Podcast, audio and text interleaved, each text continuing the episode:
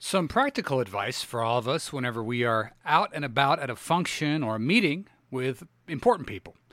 Proverbs chapter 25, verses 6 and 7 say, Do not put yourself forward in the king's presence or stand in the place of the great, for it is better to be told, Come up here, than to be put lower in the presence of a noble.